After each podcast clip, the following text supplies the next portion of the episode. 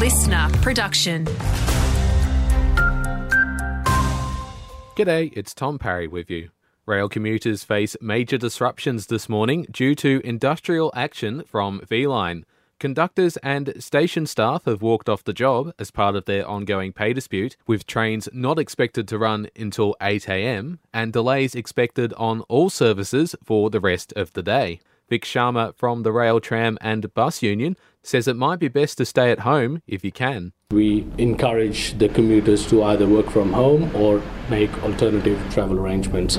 Their actions have been criticised by V/Line's boss. CEO Matt Carrick has described the strike as a waste of time. This is really disappointing because we thought progress was being made, so that's why the, the strike action is really unhelpful. It doesn't help anybody by going on strike and affecting tens of thousands of Victorians. Mildura City Council will hold their first meeting of the year tonight. Among the items up for discussion is a proposed revamp of Deakin Avenue. The $2 million project will see the median strip overhauled by removing car parking and shifting the public toilets, while the existing water fountain and limestone planter would both be refurbished. The meeting gets underway at 5:30 p.m.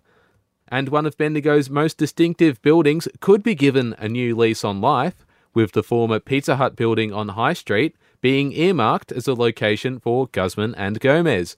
Developers say there's enough space for 60 customers in the building, but concerns have been raised about whether there will be enough car parks for them.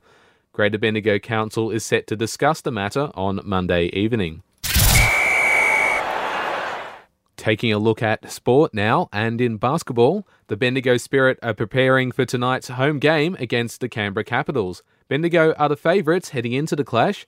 They currently sit sixth on the WNBL ladder, while the Capitals are dead last. That match begins at 6 pm.